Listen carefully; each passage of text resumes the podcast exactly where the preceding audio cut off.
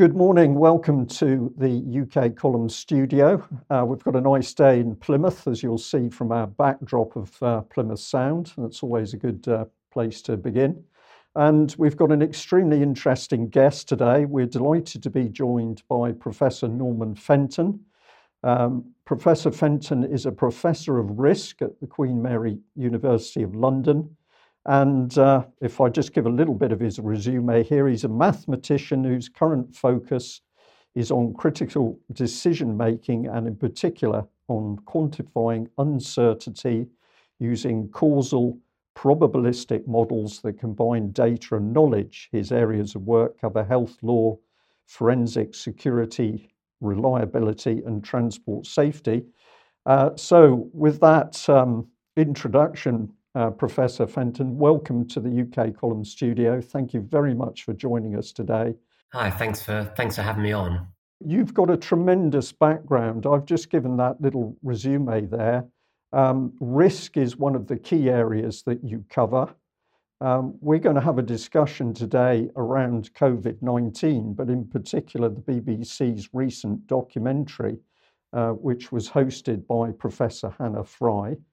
Before we get on to that particular documentary, you've been quite outspoken for some time about what's been happening around COVID 19 and the data. Can I just ask you, what's sparked your interest? When did you first begin to realize that maybe things that were being said you didn't agree with or you, you had reason to doubt the perhaps the accuracy of some of the data? We were in we were onto this quite quite early because I was actually leading. I was a principal investigator of a very large interdisciplinary project, which was looking at improved medical decision making using our kind of like Bayesian causal probabilistic methods to improve diagnostic and prognostic accuracy for chronic medical conditions. And we were looking at things like um, chronic heart disease, rheumatoid arthritis, and diabetes. So I was already working with um, specialist clinicians in different in different areas and doing risk assess you know doing that type of risk assessment where we're already we're not just doing classical number crunching but really looking at um, uh, causal explanations for for data that you were seeing in order to make these improved decisions. So it was kind of inevitable that I'd be drawn into looking at the the COVID data right from the start. And right from the start what we saw was a problem with the um, the official data that was being presented on case numbers and fatalities right from the start. So, what we we were, I think we were the first to publish a peer reviewed paper, which exposed the fact that the while the, the infection rate, I, a number of people infect, infected worldwide. So this was already in March, April. We were looking at this.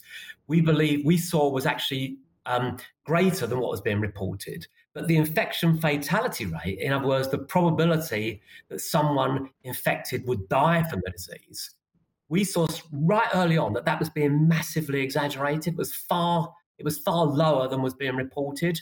And again, we were able to to do that risk assessment, as it were, by taking account of not just the available public data, but also about the inevitable biases in the way cases and deaths were being reported. And at that time, the limited amount of testing, which was therefore underestimating the people who were basically having the having who had the virus, but it was fairly harmless to them. So we published that that paper, and that wasn't but it wasn't considered especially controversial at the time. Say because we got it we got it published. We even had a few others published shortly after that. But it was exposing it did expose straight away that this key problem that you know the the, the you know that the the danger of the the danger of COVID was being exaggerated, right? And that it was you know the eye because at that point people were just assuming if you got COVID, you know there's a good chance you're going to die. That's what was being widely believed, and we we we we, we proved that that wasn't the case. Later on, you know, it seemed to be we were looking at the way that when they started to introduce kind of like mass testing of asymptomatic people in the in sort of after the lockdown, more sort of late summer, September 2020, we could see that there was this um, supposed exponential growth in, in, in cases, which was going to lead, of course, to the second lockdown. But it was all being driven by by essentially, you know, the testing program. The more you test it, the more you know, the more cases you're going to find. And what we were look, what we were seeing was actually the the the proportion of people testing positive wasn't really going up much, right? And therefore, the government data in not showing, you know, not in, in just giving the case numbers, and of course, case numbers totally determine hospitalization numbers and death numbers because hospitalizations, a case is defined by someone who's test positive a PCR test, and a, and a hospitalization is, is, is defined as somebody who was positive on a PCR test within 14 days of hospitalization or during hospitalization, irrespective of what they were hospitalized for. Right? So you're getting the inflated numbers there. And the same with deaths. Anybody who died within 28 days of a positive PCR test is classified as COVID death. So everything is being driven by this, you know, a positive PCR test. And if you're testing lots of asymptomatic people, which we were, we, I mean, we know that if an asymptomatic person tests positive, it's unlike, very unlikely they've got the disease, and it's very unlikely they're going to get symptoms of it either, right? So these, to all intents and purposes, false positive. It's, it's different for people who've got significant symptoms, but there was mass testing of asymptomatics, and hence there's mass inflation, mass exaggeration of case numbers, hospitalization, and death numbers. And, and pointing these things out, even just pointing out the fact, hey, shouldn't you simply divide, at least look at look at divided number of cases by the number of tests. The act of simple division was considered to be a kind of a, a heinous act of misinformation. Professor Fenton, when, when, when your paper went out con, containing this material, did, did that actually come out as, um, as a paper from Queen Mary University itself? How, how did that paper come into the scientific so, world? So we had, I think it was three or four papers published before we started to point out these problems with the the PCR testing and how it was inflating the numbers.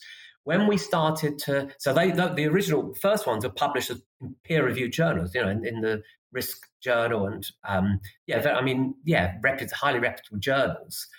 But once we started to do this work highlighting the problems with the with PCR cases driving the narrative in a way which wasn't properly representative, the papers um, were no longer being accepted by it. They, they, didn't even get reviewed by it. They weren't even being reviewed because that was already considered to be misinformation at this point. There was already this campaign to stop any narrative which countered the so called official World Health Organization advice and, uh, and rules, as it were.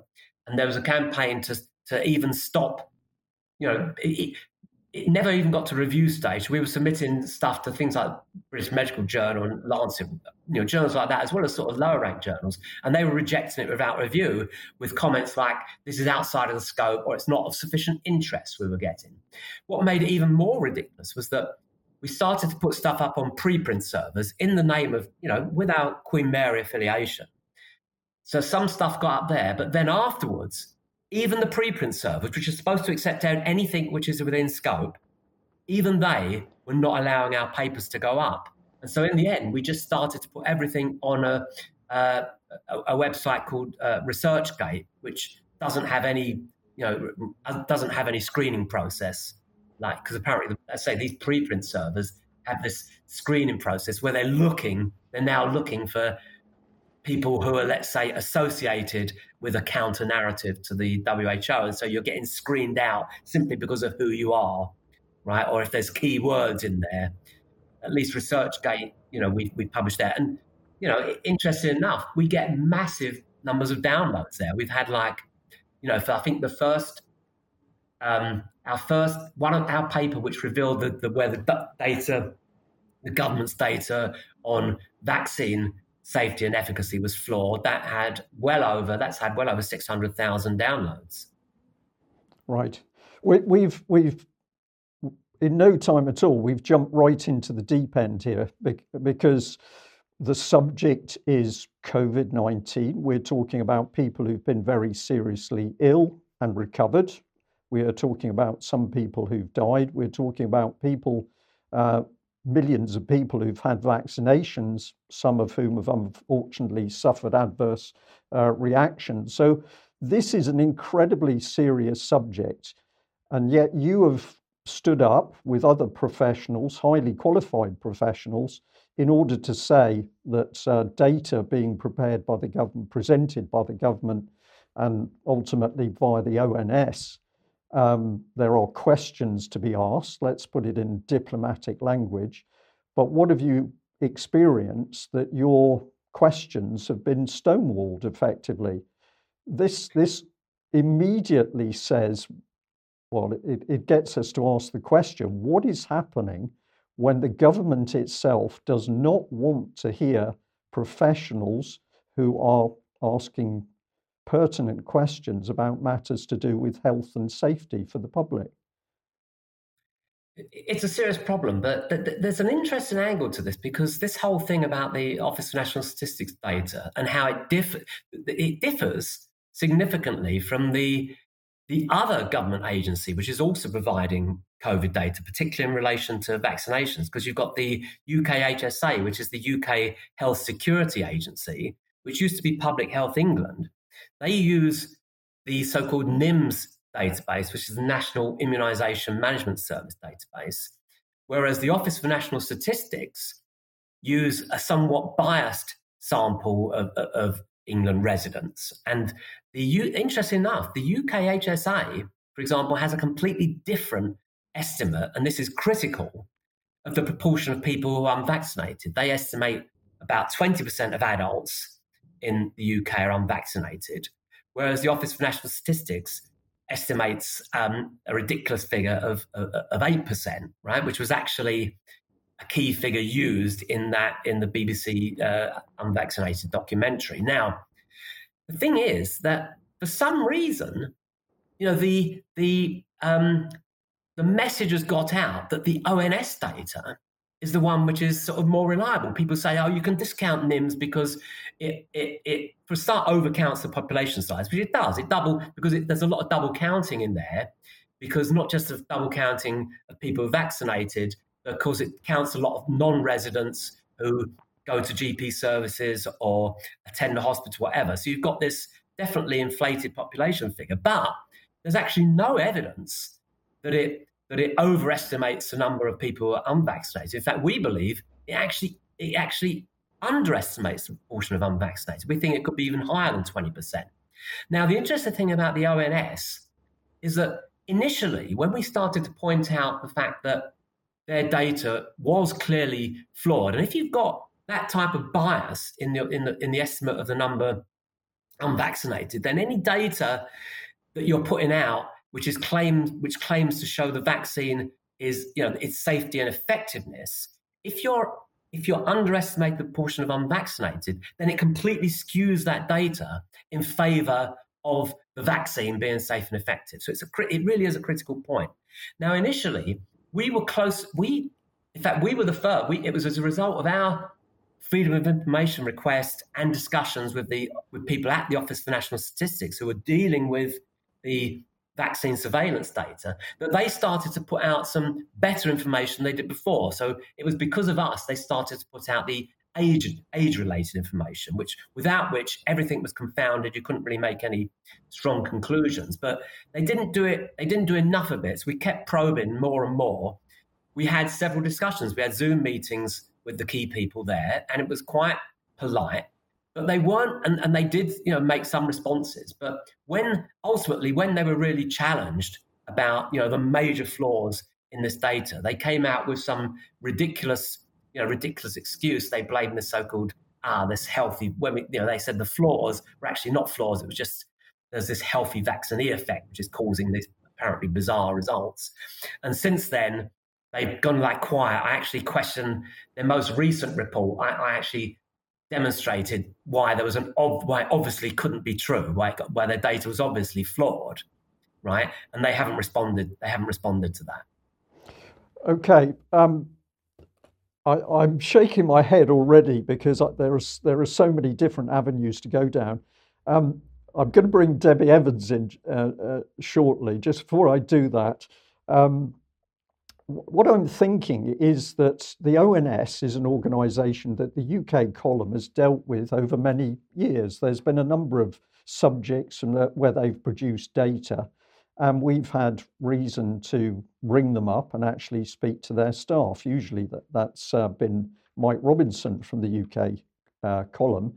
And over the years, they've been extremely good. They've been very responsive. They've, uh, they've, if we've asked a difficult question, they say, we'll go away and look at it. We'll come back with the information. And in general, they were as good as gold. They did that. And you felt that you were dealing with a government department that was professional. They clearly valued the job they were doing and they, they produced some good material. We saw that attitude change once COVID came along. We yeah. saw that there was a deep reluctance to respond and answer questions, and almost coldness, a wall went up. And this, this is very, very interesting because why has this happened? Is it a change of personnel? Is it pressure from the government? And then you have to go the next step and say, since this whole affair concerns the lives and health of the, of the nation, why would they get defensive about data, particularly if a mistake had been made and that would impact badly on the safety aspect of the nation's health? So I'm, I'm just going to say to you, we as a small organization, have experienced the change in the way that ONS has responded, and we felt it was significant. But I'd also like to just say that you've just described how you started to see things which you didn't agree with. We are, of course, um, nowhere near qualified as you are to, to look at this material, but there were certain things to do with the data and statistics, particularly around the number of cases and the deaths which led to the UK column questioning. And as time went on, it became obvious to us that the data being pushed out simply did not make sense. And so ultimately, we, we, we have reported on that, and uh, even to the extent of producing a searchable database for the MHRA uh, yellow card adverse effect data, which has been which has been very valuable to some people. But I'm just saying that from a almost a layperson's point of view, there was definitely a change in the behavior of the ONS. And I think it's significant. The other thing I'd just like to reinforce is that very quickly you've talked, you've used the expression bias, you've talked about skewing of data. Um, now, these are very important things because you could say data gets skewed from time to time because of a particular scientific bias. But if it's data being skewed in order to um, hide actual effects from the public, this is extremely dangerous, eh, dangerous stuff. And hand in hand with the creation of the data, we also had the efforts of the government's SPI-B team, which was, was the group of scientists alongside the SAGE the principal scientific group advising on COVID 19.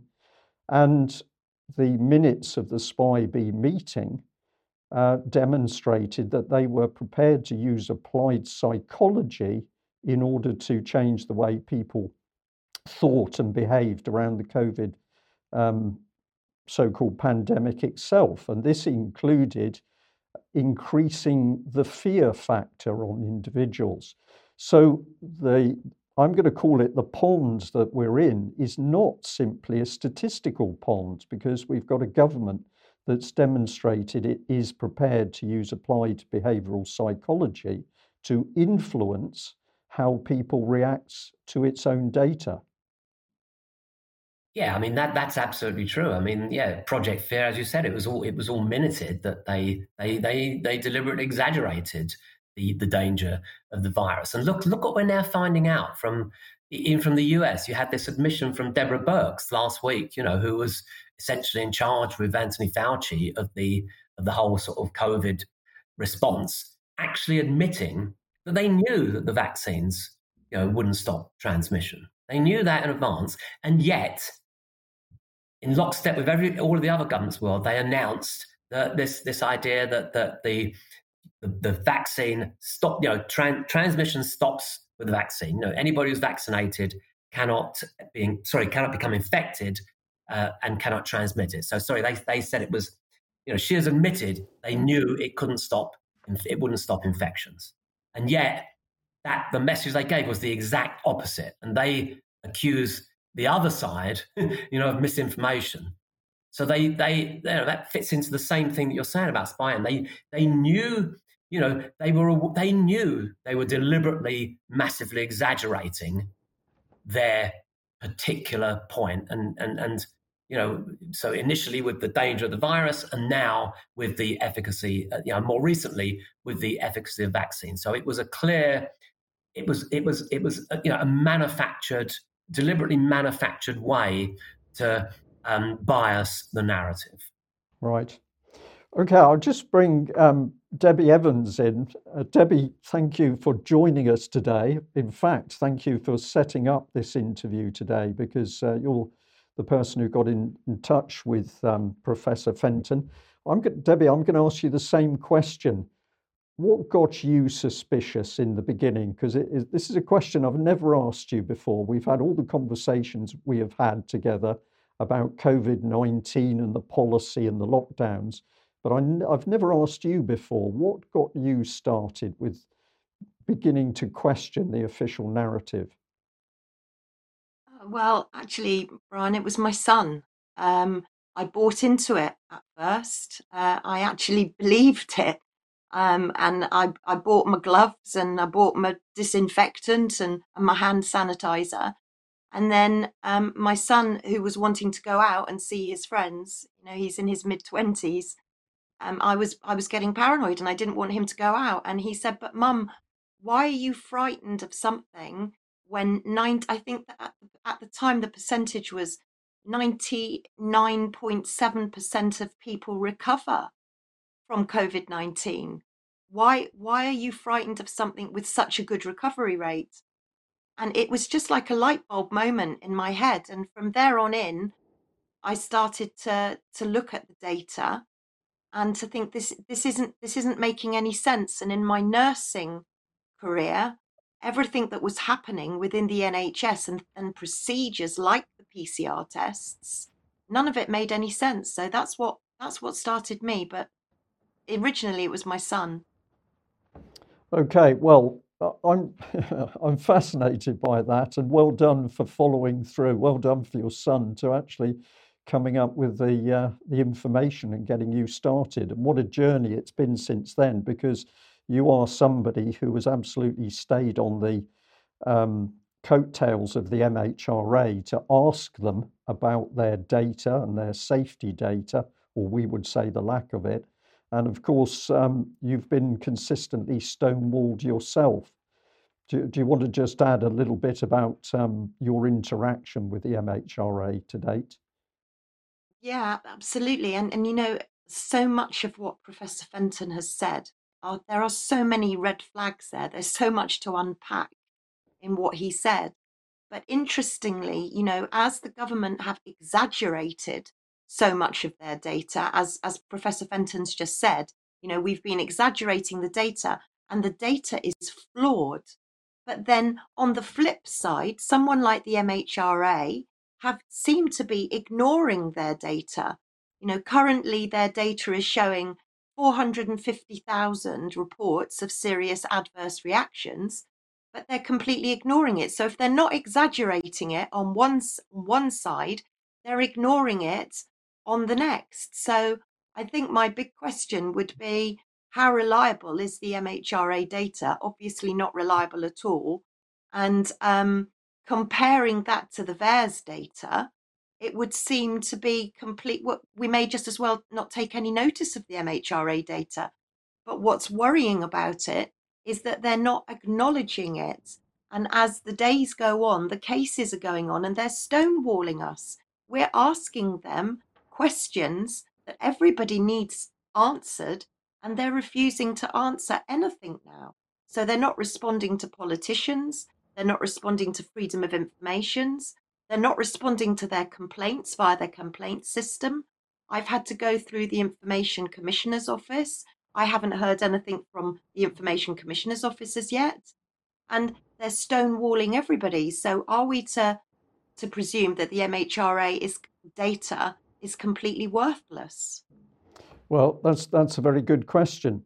We're we're obviously um, heading towards the uh, the BBC um, doc- documentary, and um, key to that is that many people in the country have not been vaccinated because they've decided the vaccine's inappropriate. Some of them have done their research and are concerned about the recorded adverse reactions. Um, some people just feel a sense of suspicion. But it's only right that if people are going to make an informed choice about a vaccine, they should be able to get the real information, real accurate information about benefits and risks. And it's been the risk side of the vaccinations that has, has gone into this black hole where it's so difficult to pin down the MHRA. If I can come back to uh, Professor Fenton, um, we, we have pushed really hard for the MHRA to declare its hand over its own data. And the key bit for us has been to ask them, well, okay, you've recorded these uh, adverse effects. You qualify them by saying, until there's further analysis, we can't say that each one of the recorded adverse effects is actually caused by the vaccine. And that seems to me a very logical starting point. But you would then expect that the MHRA would go on and conduct a proper mathematical, statistical analysis, medical analysis of the data it's collected in order to pr- produce a definitive statement of how many of their one and a half million recorded adverse effects are actually as a result of the vaccination. But they don't want to do this. What is your reaction to this, uh, Professor Fenton? What's your reaction to this situation? Yeah, it's what we're seeing here. It's what we're seeing in the US as well. That, it, as you said, it, it, it might seem reasonable on face value to uh, assume that just because you know there is an adverse reaction after vaccination you, of course you can't causally necessarily causally link that to the vaccination so from a from a risk perspective a statistical perspective you should be looking at the obvious safety signals like the differences in the number of adverse react the proportion of adverse reactions per dose for this vaccine compared with previous vaccines and also the the uh, distribution of types of, of adverse reactions being reported and as soon as you start looking at that, it of course becomes clear that there is a real problem that needs to be investigated. It becomes clear that you can't simply disregard, you know, all of these uh, re- reported adverse reactions as being coincidental, which incidentally was the the implication of the of the BBC Top Two documentary, which I think was particularly was particularly insulting, especially of course to those who were vaccine injured. So you mentioned about the yellow card system, which I found I mean, I had to report, you know, my wife had to report uh, an adverse reaction from AstraZeneca, and it's, it's an appalling system, and they don't get the right, you, you, they don't collect right details, you don't get any feedback. It's it, it's useless. I think that the the US VAERS system is better, and and the data from that is actually pretty astonishing, right? Because what you've got is that as of I think the most recent um, the most recent report was the eighth of July there were almost 1.4 million COVID adverse reactions reported, of which there was almost 30,000 deaths. Now, in all 32 years of VAERS reporting, a total of less than 10,000 deaths have been recorded for all other vaccines combined. And anybody who says, ah, yeah, but there, there was not so many doses. No, no, no. When you look at it per dose, you've got this incredible, incredible explosion of incredible increase in numbers of deaths and adverse reactions for this vaccine per dose than any other vaccine. Right? It's not. It's you know. It's, it's completely in, incomparable. And from a risk perspective, from a probabilistic perspective, that's where you need to start. You, it means that you cannot disregard. You've you've got to accept that there is a clear and an overwhelming safety signal with these vaccines. You've used the, the key term there, the, the, the signal, which uh, MHRA is, is continually using that word. We are looking, with respect to pharma uh, co-vigilance, we're looking for these uh, safety signals in order to be able to reassure the, the public that uh, the vaccines are safe. This, this is a mantra which they say time and time again. I am yet to understand what those safety signals are that they are looking for as part of my question or part of my statement. And the second bit is that if you're getting a signal about something, then the next step is you have to do something. And we um, homed in on the fact that, well, we have David Scott, who's, who's, who's one of the presenters with the UK column. He's a, a chartered engineer by profession. And he quickly said, well, of course, what we should be able to see is a quantitative risk analysis of their adverse reaction data. What, what have they actually done to analyze the risk from that data? Now, I'd like to throw that straight back at you because you are the expert on risk analysis. What, what would you expect the MHRA to have done having got signals? Well, they would have done comparisons, like I mentioned, with the rates of the reactions compared with previous vaccines. They would have, they should have been. I mean, take the example of something like, I mean, have they? I am not aware they've even made any statements about the increased risk of myocarditis and other heart conditions in, for example, young males, where it's way more than the safety signal. It's it's it's indisputable. In fact, the you know you you, you can very clearly um, calculate the increased risk over any possible benefit to, to young males in taking to, to, to, young fit males in taking the vaccine. And the results of that should have been immediate withdrawal. You know, there, should have been unquestionably uh, there was sufficient data there to to, to assert that, that that you know these people should you know young fit males should absolutely not be taking this vaccine under any circumstances. And similarly, similarly with with, with children. I mean, you know, there, there's again enough. There is enough already there to, to, to demand the withdrawal of the vaccine for, for, for, children. Debbie, if I can bring you in straight away, because you you've directly challenged the MHRA on some of this, and and uh, one of the uh, things that you discovered is that the MHRA was prepared to admit it had mistakes in its own data. I think that was in relation to babies, if I remember correctly. Yes, it was. It was one week I saw the, um, I was look, looking through all of their sheets, which were ever growing every single week. And I noticed um, anencephalic baby um, and neural tube defects, which immediately alarmed me. So I, I wrote to Dame June Raine directly to ask what what this data was actually telling us. Is it, were these babies that were born um, as a result of a pe- of a mother having a vaccine? Was there any forensic investigations that were going into this? Because we must remember that after thalidomide, it, there were 500 cases of thalidomide, and the ca- and and the, the drug was withdrawn. So I wanted to know from Dame June Raine if this data was accurate, and it was ref- it was um, the AstraZeneca jab, and they wrote to me back. It took a long time, three and a half months, before they actually put it in writing that they'd made a mistake, it was wrong. So, I mean, they said that I you can't be sure that any of their data is correct at all because they quite clearly they must be manually inputting it, even though they say they're using AI. If they're making those kinds of mistakes, it must be manually inputted for there to be those mistakes made. So th- those entries were withdrawn.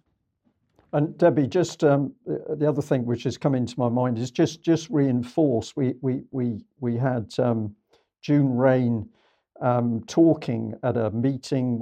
I think it was one of their board meetings, and she said, "Oh, we expected about a hundred thousand adverse reactions." Well, of course, we're we're now over one and a half million, and that is connected to somewhere over four hundred thousand cases.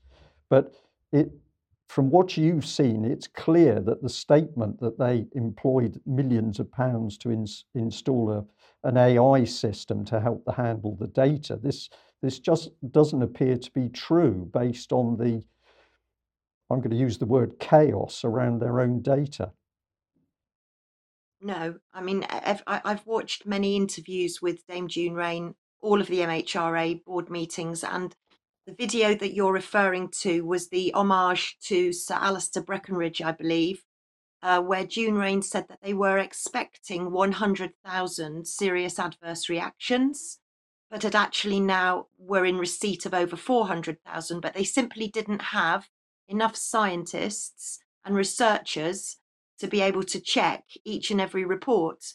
So basically, my question to her at a board meeting straight after was if you were expecting 100,000 serious adverse reactions, what mechanism have you put in place to help those people that will experience those serious adverse reactions? And clearly, nothing's put in place. And, you know, something very quickly I'd like to add because Professor Fenton mentioned the WHO. Um, and, and you also mentioned, Brian, behavioural science. And yesterday, I think it was, it was announced that Susan Michie, Professor Susan Michie, who's head of our behavioural science bit, the BIT team, um, and SAGE, um, she was appointed to the board um, on behavioural sciences for the WHO yesterday. And I find this, um, we know that Professor Susan Michie is a lifelong member of the Communist Party. So I find this very worrying um, step forward that we've now got Professor Susan Michie directly on the board of the WHO. Okay, that's that's very interesting.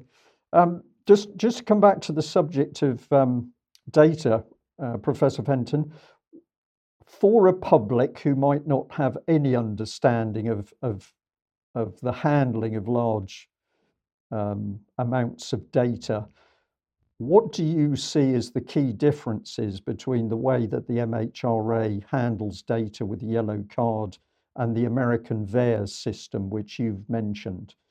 You, are indicating that you think the VAERS system is better. Why do you consider it better than the MHRA system? Well, for a start, from personal experience, it's actually very hard to actually even make an entry into yellow card. Hard, um, I mean, it's not that easy to do it in in VAERS, but I, I, found it. You know, I, you know, I'm a mathematician. I work in the computer science department. Um, even I, I found it very challenging just to simply, you know, get through that, just to enter, put my entry into the yellow card uh, system. And it's the the you know the the information they're getting doesn't seem doesn't seem to be appropriate to be able to do the type of intelligent AI analysis that, as Debbie was saying, was, was supposed to be able to be done with the data. So, um, I mean, it, I mean, it's always it's, it's interesting. I mean, that that the, the idea that they, as you said, that they already, you know, were, I remember when they put out to tender this, you know, contract for for you know for the AI analysis of this expected enormous number of um, adverse, you know, reactions which are going to be reported. I mean, that itself was a very, very concerning. They, so they already, you know, they already knew there was going to be a lot of these, and the system it, it, is not fit, doesn't seem to be fit for purpose either in the data that they collect or the way that they're actually doing any of the AI analysis. So yeah, I, I think that the the difference. I mean, VAERS has much more, you know, much more specific um, information into different, you know, into different fields of the database, which enables more intelligent analysis to be done. That's the difference. You've got it's just it's, it's a very very poorly designed interface and database in the yellow card compared with theirs. Okay, thank you for that. Um, I can just add that uh, the UK column attempted to get round the difficulties of accessing the MHRA yellow card data by building a very um, simple, I'm going to say, search engine. So on our website at the moment, people can at least go and search for various medical conditions and come up with the data, and that is the the proper uh, data from the MHRA. But they put their data out in updated sheets, which constantly meant that you couldn't really see the overall picture, certainly as a layperson. But uh, I do know that the, uh, that the American VAERS system, um, hundreds of thousands, millions of lines of data, including quite a significant amount of data of the exact medical circumstances around the particular incident taking place. So you could you saw the uh, the sex of the person, their age, but you could also see the setting in which the report of the adverse effect had been made. And many of those uh, points were highlighted by a really excellent um, biostatistician, a French lady, Christine Cotton. Uh, apologies, Christine, uh, surname went out of my head there, but she did a lot of work on the VAERS data. But interestingly enough, she also said as a biostatistician that it, in her opinion, and she had the uh, professional knowledge and experience to make the statement, it was simply not possible for the for the vaccine manufacturers to produce a product where all the safety checks had been met in the times available to them. So that that was uh, quite an interesting piece of work uh, that she did. Perhaps it's time to move on to the BBC because, of course, the BBC has uh, has been tackling people from the outset with the fear factor of how many people were going to die. Information, in particular, coming out of Imperial College, was overwhelmingly about death and how many people were going to die as a result of this pandemic. So the mindset of the public in UK from the earliest stages, I think, was to be put in a in a state of fear.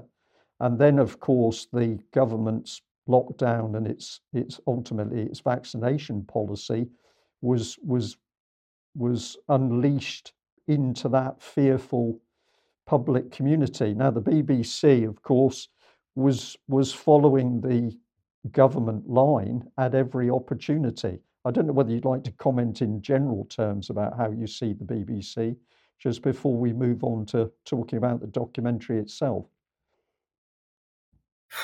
Well, it, I mean, the, the thing is that um, the official narrative, which is, you know, promoted by, let's say, you know, the, I'll call it the sort of the globalist elites, such as the BBC, just happens now also to be, you know, the the same narrative of, of the liberal elites who dominate the governments of more or less every, you know, first world nation. That's why you had this sort of lock stop, you know, uh, approach now. They they all, you know, they I mean, the, the, as you mentioned, that you know, it started with the the imperial um, uh, report, and, and on the basis of that, you know, everyone, you know, of course, China was promoting lockdowns before, but on Neil Ferguson's uh, own admission, he never thought they could get away with it in in in the UK, but but they but um, they didn't, and, and, because of that, everybody else did it. Everybody else in the world, so it's it's incredible, and that you know that's that that's been going on. I mean, you know. I, I don't know if you. I mean, I can comment on my own experience. You know, my in, in the context of you know the, the the documentary. I can comment on my own experiences because I I also um, I people may not know this, but I I, I actually co-presented uh, a document a BBC documentary, a ninety minute one with Hannah Fry and also David Spiegelhalter in 2015 on, on, on it was it was climate change by numbers. So I've got I've got some re- real insights into, into how they you know into what happens. Right. Well, that that's a really good introduction. So take us into the documentary itself. What what what are your thoughts about it, and why do you have concerns about what the BBC did in this documentary, hosted oh, by I Hannah mean, Fry? I've got any number of. Uh, I mean, of course, the documentary was completely biased. It, it, started with the you know the narrative that there's this tiny fringe minority of almost kind of like nutters. It was trying to portray them who were resistant to you know to the science, which is saying that you've got to be vaccinated. So it started with an inappropriate narrative. A that, that this was a tiny fringe minority because it was not eight percent, but as we've as I said, it's more likely uh, to be like uh, twenty, oh, well over twenty percent, um, and they're not all ill-informed. I mean, the program itself had some, you know, uh, some of the participants were actually very well informed, right? But actually, their the information they had and, and the data that they came with was not actually was all edited out of the program because I've of course spoken with, um, you know, some of the participants, including Nazarene and and Vicky, who were quite, let's say, um, vocal in their views, but the concerns that they had and which they'd actually very well researched were not dealt with in the program. And, you know, we have the ridiculous, also um, the bias of the experts. I mean, we've got the, um, you know, two of the experts, um, just, you know, just look into the sort of the, the, um, details. You had this um, Professor Adam, uh, just want to get the details. Don't forget what the. Um, Professor Adam Finn. Yes, you got Adam Finn and um, uh, Asma uh, Khalil. uh, they did not declare either to the the BBC. So I'm not blaming I'm not blaming Adam Finn or Asma Khalil here. Let me get that clear. I'm blaming the BBC for not revealing to either the participants or more importantly to the watching public the clear conflict of interest of these two experts. So Professor Adam Finn, Bristol University, he was chosen, you know, to explain what the vaccines were and why they were safe. But he is the leader of the Pfizer Center of Excellence for Epidemiology of Vaccine Preventable Diseases. And that was set up just in May 2021 with a 4.6 million investment from Pfizer. And he even implied in the program that he was kind of like independent because he was like comparing uh, AstraZeneca, the UK company, which said wasn't you know for for profit, with the the US companies Pfizer and Moderna, and he was saying about the US those US companies. He said his exact words were he acted as a, a buffer between them and the public, which of course is a ridiculous ridiculous assertion, right? And then you've got say Asma Khalil. She was the expert, you know, chosen to explain why it was important for pregnant women to get the vaccination. But she is the principal investigator of the Pfizer COVID vaccination in pregnancy trial. So, you know, you had these r- ridiculous conflicts of interest. Um, you had them making making very, very, let's say, statements which which which which I would argue are false and certainly should have should you know shouldn't have gone unchallenged. You had Adam Finn claiming that people you know, had stronger immunity from the vaccination than from having been infected, which is, you know, many studies show is nonsense. And you had Asma Khalil claiming that the vaccination was not only completely safe, you know, for pregnant women, but actually reduced, you know, had benefits. It was reducing the risk of miscarriage by 15%, you know, she said, which again, you know, is contradicted by, by many other studies. You had this ridiculous jelly beans game, which was kind of like dehumanizing not only dehumanizing victims of adverse reaction, but using flawed statistics to, again, exaggerate, to, to, to unmassively underestimate the risk of, of serious adverse reactions. There was no discussion about the failure of the vaccine to stop infection or transmission. No mention of you know the true risk of COVID based on you know extensive worldwide data. The fact that you know for people who don't have, except for those with multiple comorbidities, who aren't given appropriate early treatment, you know, COVID pose, poses very little risk of hospitalization and death. And for young people, you know, it's essentially zero risk of dying, you know, dying from COVID. So, um, you know, there was looks, you know, so many other things that I could talk about, but that gives you a, you know, failure to mention, as say, the, the kind of data on that we've already discussed here, you know, from the yellow card and VAERS, you know, all of that, all of that was missing. Very, very so it's, was, it an incredibly biased it's also very, very patronising the way it was treating the, the participants and, and, and anybody, you know, who who was was was hesitant. And yet they brought, you know, then you had the sort of the pièce de résistance. They bring in uh, the guy from Full Fact, you know, who, uh, you know, uh, uh, you know, were funded by, you know, the same people, sort of Google and uh, you know and, and Facebook, whose whose role is to censor essentially anybody who is contradicting the World Health Organization message on, on, on COVID and the vaccines. Uh, well, Professor Fenton, I need to need to come in on that one straight away because um, uh, UK Column had its whole YouTube channel taken down after we had a lady called Nicola giving us testimony in the very early days of very severe vaccine adverse reactions, yeah. Guillain-Barré syndrome.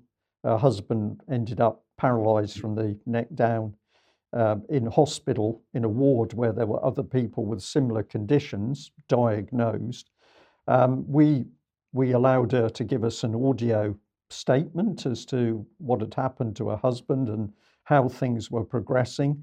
So that was entirely first-hand and I'm going to say expert testimony. She was the the lady present, and um, YouTube took our whole YouTube channel down for that particular. And what happened several months later, the Daily Mail, amongst other new, newspapers, featured that particular case, saying everything that we had said, and their, their data clearly stayed up in the public domain. And then we end up where, um, tragically, the gentleman um, is, is forced to um, to get compensation for the injuries that he suffered, and that it was then reported in local newspapers.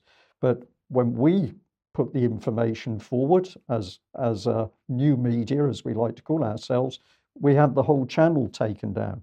But um, you you've actually got an extremely good article on your website. If people want to have a look for themselves, that's www.normanfenton.com. So it's very easy to find. Um, this is a critique of the BBC Two documentary Unvaccinated.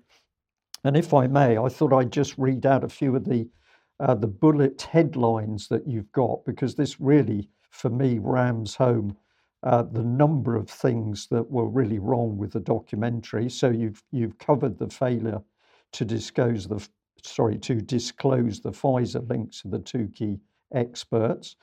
Um, the failure to dis- disclose the background of fullfact.org, no challenge to the many explicit false claims made. Uh, you've mentioned the jelly beans game. Um, no mention of the failure of the vaccination to stop infection or transmission of COVID. Huge amount to discuss around this, as you indicated earlier in, in the interview today. Failure to humanize any actual vaccination victims. So nobody brought forward to say, well, I've suffered this. Those were all pushed to one side. Ludicrous and misleading MMR vaccination anecdote. Uh, no challenge to the powerful claim that 20 out of 21 ICU patients at St George's Hospital in December 2021 were vaccinated. Failure to mention reported data on adverse reactions. No mention of the true risk of COVID based on worldwide data no mention of the way COVID data are defined, sorry, are by definition fixed to exaggerate case numbers, hospitalization, deaths, as well as vaccine efficacy and safety. No mention of lack of long term safety data. Um, no mention of the protocol violations now known in the main Pfizer trial. No mention of the international data showing strong evidence the vaccine is neither effective nor safe. And um, you also then ask some questions about Hannah Fry's involvement in the, the statistics and the maths modeling. So this is a very comprehensive analysis that you've put up, and the BBC, in my opinion, should be forced to answer each, each and every point.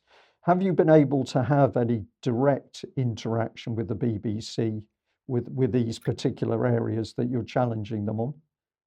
So I've sent, uh, I put in a formal um, complaint with the with the details from from that website article. So I'm, I'm I'm waiting to hear. I mean, I haven't put it into Ofcom. I put it into the BBC complaints department first of all. So you know, uh, let's see what happens. But I mean, may, maybe it's sort of the opportune um, point. I know that Debbie was wanting to to ask about this, about this whole idea of you know, you know, the BBC's idea of the sort of who are the sort of the trusted messengers for, for this type of for this type of documentary. And as I mentioned, I, it's interesting that um, I, as I said, I, I, I co-presented a documentary for the BBC with Hannah Fry and, and David Spiegelhalter, and those two certainly are probably the two, maybe the only two trusted messengers on kind of like mathematical mathematics, probability, and risk right? So they are the face,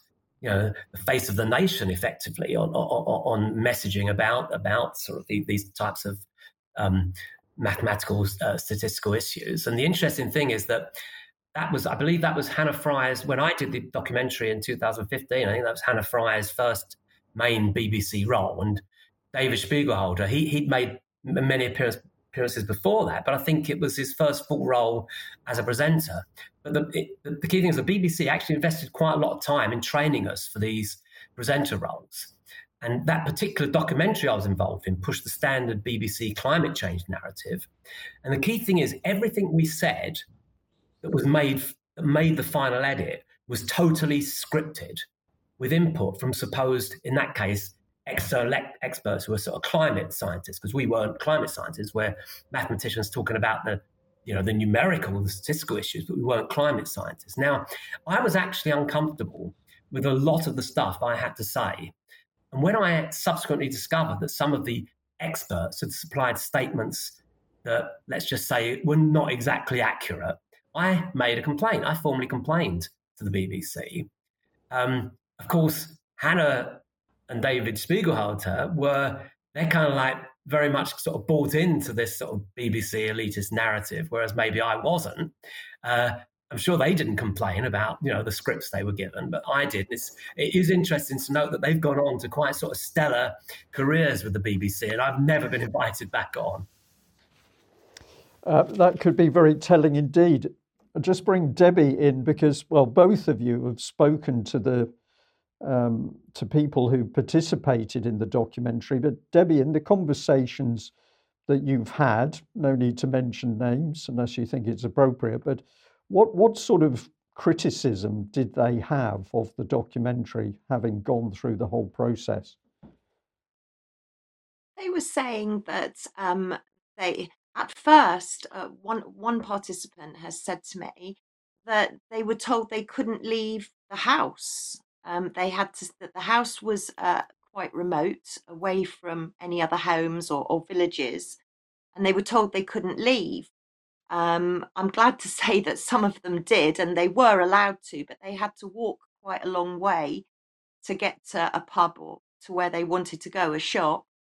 They were also told they weren't allowed to drink and that they had to be um, catered for. So they were they felt very much controlled they felt as though that all of their information that they were wanting to get out wasn't wasn't shown and wasn't screened. And in fact it's very interesting to read from professor fenton's uh, critique there that um, you know the updated part at the bottom with one of the participants who did do who did take part in some of these games that hannah fry was was was throwing out with involving dog food chocolates and dog dog food tins they did participate and yet all of that was edited out. So what was the point? But they felt as though I, I think there was a division in the group and i think when professor fenton said that there were two that were maybe more outspoken than the others i think that's true. I i, I watched professor hannah fry almost enjoy watching the division that was going on within the house, and I felt that they were manipulating and using that to their advantage. But watching Hannah Fry, it's very interesting, um, actually, Professor Fenton, because I'd, I'd ask what your experiences were when you did the documentary with her, because I'm seeing from a, from just a, a lay member of the public, the style that she uses is to tell stories to try to bring the public with her. So to use these kinds of analogies like jelly beans and and to almost talk in pictures. And as I, I mean, I'm I'm worried as a nurse that people are starting to mistrust nurses and mistrust doctors and mistrust scientific advice full stop. And I wonder how much damage that is doing to your profession as well as a mathematician. So I think the upshot of my question is is what do you think of the style that she uses to to inform people of mathematics and mathematical models? Well, interesting enough, actually following you know your email to me about which was actually pointing some of Hannah Hannah Fry's sort of older videos. Um, uh, in those older videos, I mean, she she I think she's got a very good presentation style, right? And and I think that she does use and, and in, in her older videos, I think she uses uh, analogies, you know, tries to use simple analogies and, and, does them very well. I mean, she did, um, you know, she introduces um, things like, you know, football tactics as, as, an analogy for sort of complex systems and, and, that sort of stuff. So I don't have any problem with that. But um, these these particularly oversimplistic analogies of the sort that she's maybe been using in more recent documentaries, and which to a certain extent were also in the climate change one that we did. These are all scripted by the BBC. These these were not. I mean, okay, maybe if Hannah wants to come on and say that you know that these are all her ideas, then I, I, you know, then, then I'm happy for her to put me right. But based on my experience, my you know, the personal experience on that program, and, and, and you know, in which she was involved, all, we were given these are all scripted by by the BBC. The BBC are the ones are especially, let's say, responsible for attempt. You know, they believe that that people are really stupid and can't understand complex ideas, and that or that they can only be presented in this what I would consider to be an oversimplistic way. And in my view, of course, I, I am a mathematician. In my view, um, it doesn't, you know, totally, it, you know, that it does maybe discredit you know, our discipline. But I'm sure that there are plenty others out there, who, who, who, in fact, almost certainly the majority, who thinks that, that that's what makes it engaging. I mean, uh, I don't know, but for a subject like this, especially, I think it, it oversimplified and and kind of like trivialized, over trivialized the issues. Yeah, Professor Fenton, as, as, as I listened to, to, to both of you talking there, I, am thinking, isn't it interesting? We're, we're really on the subject of data and mathematics, analysis, statistics, and yet we keep coming back to the uh, psychological aspect of the way that things are being done. Okay, I had, a, for many years, a professional career. Um, that happened to be within the Navy, but I'm going to say within that time, there were times, most of it was to do with being very accurate when you were handling information and data. There was no room for putting a spin on it. You were interested in the facts and you were interested in the evidence that you'd got in front of you. And I, I find it deeply disturbing that we're now in this situation where we're dealing with the health of individuals and the public, and yet we can't even get to the to the basic um, facts and the truth in the data because there is a spin being put on it. And the BBC documentary, for me, the fact that it did not bring in other individuals to challenge views or put other information forward, that was deliberate manipulation of the program, presumably to help sell what is still the narrative that everybody must believe in what the government says about COVID and the vaccinations.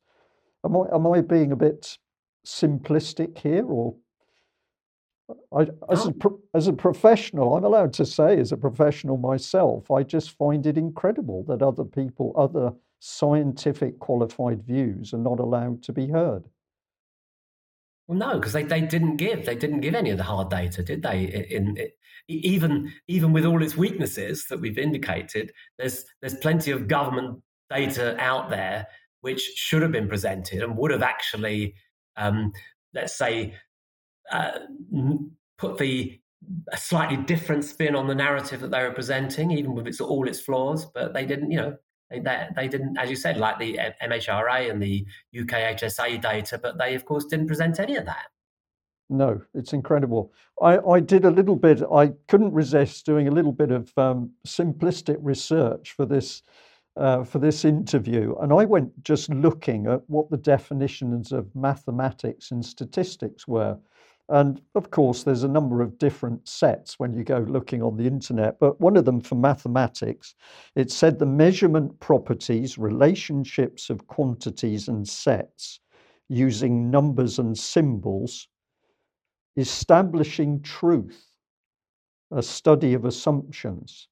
And it was, it, I, I focused in on that one because it was the only one of the definitions which actually brought truth into the the, the uh, professional application of mathematics. And I, I thought that was very telling and it, it resonated with me. Surely, if you're to be doing good mathematics and statistical analysis on any subject, but particularly, I would have thought health, you would be ultimately seeking truth. But this doesn't appear to be the case for the BBC. It, it doesn't, but, but actually, it's not again it's not well the bbc hasn't had a major role in this but of course you've got to then go back to the fact that it was mathematical models you know the the imperial model and as we're also finding out uh, modeling by a team at ucl of which hannah fry was involved which were effectively determining which were um, exaggerating which with these simulation models which were basically creating the narrative in support of lockdowns. Now, there's something very interesting uh, that relates to this that was in the program because Hannah Fry actually said that she'd been involved in some of the mathematical modeling, mathematical and statistical modeling. Her words were, which helped us out of lockdown. Now, I was I was intrigued by this for, for several reasons. I was genuinely hadn't, hadn't been aware her involvement in that. I've, got, I've, I've actually since looked it up to, to, try and clarify exactly what it is. But it's interesting because suddenly these mathematical modelers are saying that they they were involved in models which helped us out of lockdown. But suddenly, but nobody suddenly everyone's forgotten that it was exactly the same models which led us into lockdown, right? And everybody, uh, people are now realizing the catastrophe of lockdown and the fact that mathematical modeling pushed us into that, right? Those mathematical models, um, again, was is another thing which is, in the eyes of many of the public, discredits mathematics. Because if they think if math, if that's you know, and it, it's so different, it's so far from what you know what what you Brian have just defined, just said as the as the true you know true meaning of mathematics. Those models, if they'd have been if they were been doing real mathematics, they would have considered far more factors. They would have considered not just the single objective of, of, predicting how many hospitalizations and deaths, but they should have been considering all of the other potential uh, harms, you know, to society, uh, economic harms of the lockdowns and all of the other, you know, measures that uh, that, that, were brought in. They, that should they should have been in there. You know, that sh- they should have all been a part of the model, they should have done stuff which we do, which is to properly quantify the massive uncertainty about these things rather than make assertions which appear to be, you know, very specific predictions of numbers of deaths and, and hospitalizations. And the thing about the, yeah, I mean, everything about this is, is, is so kind of weird because it turns out that the data that was used in certainly the UCL models that, that Hannah mentions were actually based on data that had been collected as part of a previous BBC documentary, which was this this weird 2018 Contagion documentary, which Hannah Fry also fronted up, and which bizarrely seemed to predict everything that happened with COVID. It was a sort of a precursor predicted, and they had two. They had first they had an app there, which was a kind of like a contact tracing app, which they invited everyone in the public to download, and that gave them the data and they and they asked people to to enter in you know information about how many people they saw on a given day and all that sort of thing. So they were able to use data. Their researchers were able to use data from that app to kind of get a model for how people moved about, you know, within communities, right? So you've got this sort of the, the basis for contact tracing. But here's the really interesting: they had another app which they introduced to the people of Haslemere, right? And the whole point of this, they put this, so this app was downloaded onto se- several hundred people in Haslemere onto their phones with the idea that anybody who had that app was a simulation of a person who would be guaranteed to be infected if they got this virus, right? And patient zero in Haslemere was, was, was Hannah Fry. So she went into Haslemere, walking about town, going into a yoga class, and any people within, you know, sort of 20 meters of her right, who who had the app were were were uh, in the simulation. Therefore, got got the got the not COVID got this virus. Okay, and by doing this, they were able to monitor how quickly the virus spread, right, and and the way in which it spread between you know, within the community. And we know that that data, the data from that simulation, was actually used in the in the subsequent modelling for COVID, right? And that data and, and all of the assumptions in those models, they had some very you know ridiculous assumptions. Again, the the, the notion that if you got the virus is deadly, right, and therefore all you're, you're worried about is that anybody who got the virus was sort of almost certain to be hospitalised, and and after that, you know, likely to die. You had all of these massively exaggerated assumptions which went into those models, and so you know these mathematical models that we use. I mean, there's nothing wrong in these mathematical simulation models. I mean, the stuff that we do is, is you know, we do kind of, you know, mathematical simulation, but we properly quantify all the causal factors and we try and take account of all of the um, effects of, of any decisions, right? But we put it in a strictly probabilistic context. We say here, you know, we, we you know, this might happen, but here's the probability that's going to happen. That was never presented like that in the modeling. Uh, I'm looking at the clock, and I'm going to because I'm yeah. utterly fanta- fascinated by, by what you're saying, Professor Fenton. Are, are, you? Would you be happy just to stay with us till half past? Can you can you manage yeah, that? Yeah. Oh, okay. We've hit the subject of probability, and and I find this an extremely interesting subject because there have, and I'm going to turn to Debbie. She'll she'll know where I'm going with this. We have seen so many times uh, documents appearing which are supposedly a forecast into the future of something. We then end up, we're living the future, and all of the things that were in the earlier study, pandemic study, have come to be. Now, this either says that you've got an amazing crystal ball and you're able to actually forecast the future, or if you analyze it from a um, from probability, it's simply it cannot be that so many very precise forecasts have come true unless it wasn't just a look at what might be in the future, it was actually a plan. And Debbie, I don't know whether you'd like to comment on. We still got you, Debbie? I think we might have lost her. Well, that's a shame. We'll we'll see whether she comes back in in a minute. Um, but um, this SPARS pandemic 2018. Um, you, you probably missed a little bit there, I think, Debbie. But what I'm getting at is when we look at, at a document like the SPARS pandemic of 2018, and you say, how can it be possible that all of the things mentioned in that document came true? It's either a crystal ball or else you've got to say the probability of that happening is just off the scale. Um, you you were the the one that started to look at the SPARS pandemic and all its predictions. Do you want to just comment on that that briefly?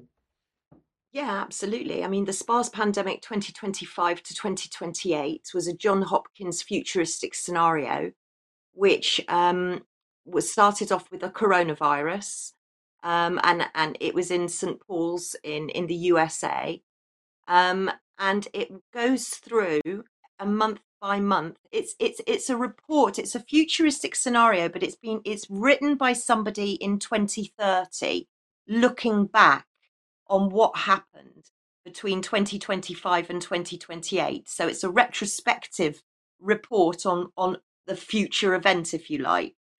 And and this SPARS pandemic 2025 to 2028 literally goes month by month. So when we got our first case, I think it was March 2020, um, they started their pandemic scenario off. So you can literally go month by month and you can predict. And, and we've actually done this, haven't we, Brian, on UK Column? We've managed to be able to be ahead of the game always because we've been following the predictions that they've been using and the modeling that they were using within within this scenario. So we we we are now warning of antibiotic shortage, um, antimicrobial resistance, possibly neurological. I mean, I hope this is wrong, but neurological serious adverse reactions in children. This would be where we are looking in their plan if we're going to follow the plan as we have been. So the fact that this is all written down and it's out there um, is extraordinary. And I think if I could ask Professor Fenton one one final question from me really was would be based on your data that you've analysed and that the data that now you are in receipt of, what would be your mathematical modelling for maybe predicting the future? What do we have to look forward to based on what you're seeing, not what the government are telling us, but on what you're seeing? Uh, that that's quite a difficult question because we've we we we try to focus on quantifying the uncertainty about what is currently happening. Right, we do do predictive models, okay, but I'm kind of like reluctant to do them in in this area, right? But what we would certainly, I mean, unfortunately, what would be what would come out of our, our modelling is that there there would there would there is going to be a worrying worrying increase in serious adverse reactions from, from the vaccine longer term. Yeah. And Professor Fenton, could I could I just ask you as well, because you know, looking looking forward and looking at the data that the government are bringing out, should we believe any of it? Uh, well, I mean, you've got, as I say, you've got this this weird, you know, the different agencies are giving different figures. So it's a question of, you know, of, you know, which which bits of them you believe. I mean, we made a recommendation as when, after we saw the most recent, you know, the most recent ONS surveillance reports. I mean, I can't remember the exact words. I haven't got it in front of me, but we we we said that anybody that this is now so fundamentally flawed, the, the data there, that anybody who makes any assessments of, of the vaccine efficacy or safety based on that data, or who has made them in the past, should should basically publicly should, should withdraw that, that there shouldn't be any, and anybody who's made any should withdraw them because they, they are demonstrably um, unreliable. And um, you know, you know that's the, that's the ONS, and, and they're you know they're considered to be the sort of the gold standard for data. And as you know, Brian was saying in the past, they, they have been they've, they've been very good. Um, but you have to you have to see you know that you know if you look they, they do, i'm not suggesting they're doing this in bad faith right i mean to give the example with that particular why is that ons data so flawed in particular a well there's a you've got a bias in the which is not their fault in the in the in the sample they're using, which just happens to be everybody was in the 2011 census with a GP, registered with a GP in 2019, right? So it's already from the population of England, it already comes down to 39 million people rather than you know 50, 50 million or whatever, right?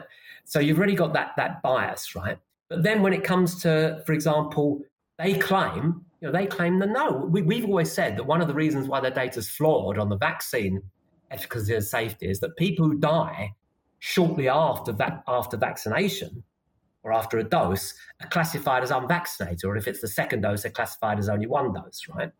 And and we've demonstrated that that is happening. They say, well, no, no, that, that, that, that, that's, that's not the case because we're getting the data from GPs or whatever. Well, no, the data they're getting in this case is, is flawed, right? It might, they might, I'm not suggesting they're manipulating it in any way, right? But they're not accepting the possibility that their data they're getting is flawed when it clearly is, when we've demonstrated mathematically that it is. It can't be possible to have the, the, to, to be to get the observed data they've got in that, that they've got right and we've shown all this with our you know bayesian causal modeling it's, it's, it's indisputed that it's wrong so it's it's not a question of, of, of of everything they're saying is false, but everything needs to be seen in a, let's say, a more causal context, right? I mean, we right from the start, you know, what where we differ from other sort of standard statisticians, we don't just do number crunching on the data that's given by governments, right?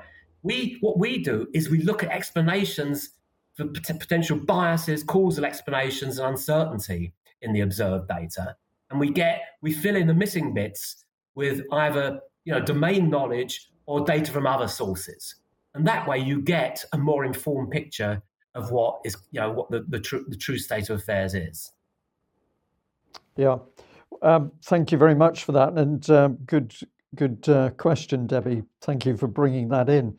I think my my last question for you would be, what what would you like to say to your professional colleagues who people are out there trained to an equivalent level as yourself. Uh, they're living in this uh, very strange world at the moment. What would your message be to them, presumably, to try and get them to pay attention to the fact that at least something is not right? You know something. The what has frustrated me most about this is the um, how academia, and in particular, you know, people within my community of, uh, of academics ha- has responded to this. It, it is obvious. You know, some of the flaws in the data and its presentation are have been so obvious. It doesn't actually need any any any great intellect, you know, to do it. So at least, you know, I would have expected more of my colleagues to have simply said, "Well, hang on a sec, you know, don't don't believe this data. There are problems with this data." But almost none, you know, none of them have. I mean, as I maybe indicated before, a small number of key, of quite prominent a- academics contact me privately to say they they un, they realise that, that, that there's a lot of they they they realise that my analyses, our analyses, exposing some of these flaws is correct, but they can't say so publicly because of fear to their career. I mean, the problem is that academics um, have been um, have actually been huh, as far saying a disgrace during this pandemic. Academics were actually a major factor in pushing governments into the extreme uh, restrictions and lockdowns. And of course, in that, I include very much not just, I mean, you know, mathematicians, statisticians, of course, were, were, were quite prominent in that, unfortunately. I mean, academics, these are academics in general. I mean, not just mathematicians, but all academics who are promoting this kind of like, who promoted the fear narrative, the lockdown narrative. They didn't have to worry about the implications of the policies they pushed for. I mean, they basically had no skin in the game, and they had no understanding of the hardships that it was causing to sort of businesses and working class people. They're kind of, to be fair, they're a priv- most of them. You can say they're a, they're a privileged elite. You know, they got most of their big homes and gardens. They could work from their, you know, computers at home without fear of losing a single penny of income ever. And what's weird is that academics are the ones who, cl- these are the people who claim to be so progressive you know, in all other fields, you know, they're looking after the work. You know, they're the ones most concerned about impact on working class and you know and uh, you know sort of ethnic communities who are also sort of badly affected by this, right? And yet they were the ones who were sort of leading the. You know, they should have been leading the charge to question what the government's data was telling us. Right, and the narrative that was being spun, and they should have been leading the charge to pursue the truth especially, you know, especially given that the policies infringed against the things they claim to be so interested, civil liberties, working class, etc. And yet, they've actually were the ones not only pushing those policies, but they were prominent in censoring any attempts to pursue the truth and close down any dissent against the policies. In fact, well, it's, it's, it's crazy. You know, the only public dissent that we ever really heard from academics was those academics who are actually demanding even harsher restrictions. And I think in future years, people will look on back on this time as one of total shame for academia. And I'm almost, you know, ashamed to be a part of it in many respects. Professor Fenton, th- thank you, thank you very much. And um, yeah, it's been incredible. You've ended on a very passionate note, and I, th- I think that's absolutely right. But uh, we recognise, and I'm sure our viewers and listeners will recognise that you've uh, had a lot of courage to stand up and speak out uh, because it's never difficult. Uh, it's never sorry. It's never easy to challenge um, the uh, consensus within any organisation or area, whether it's academia or a university or any other um, big outfit. So it's obviously been hard for you, but unless people do speak out, we're never going to understand the truth about what's happening. I'm going to say we probably should end there. So thank you very much for joining us. Debbie, thank you very much as well. And particularly a thank you for organising our interview today. It's really excellent. Um, Professor Fenton, I'd like to say, could we at some stage continue um, the dialogue?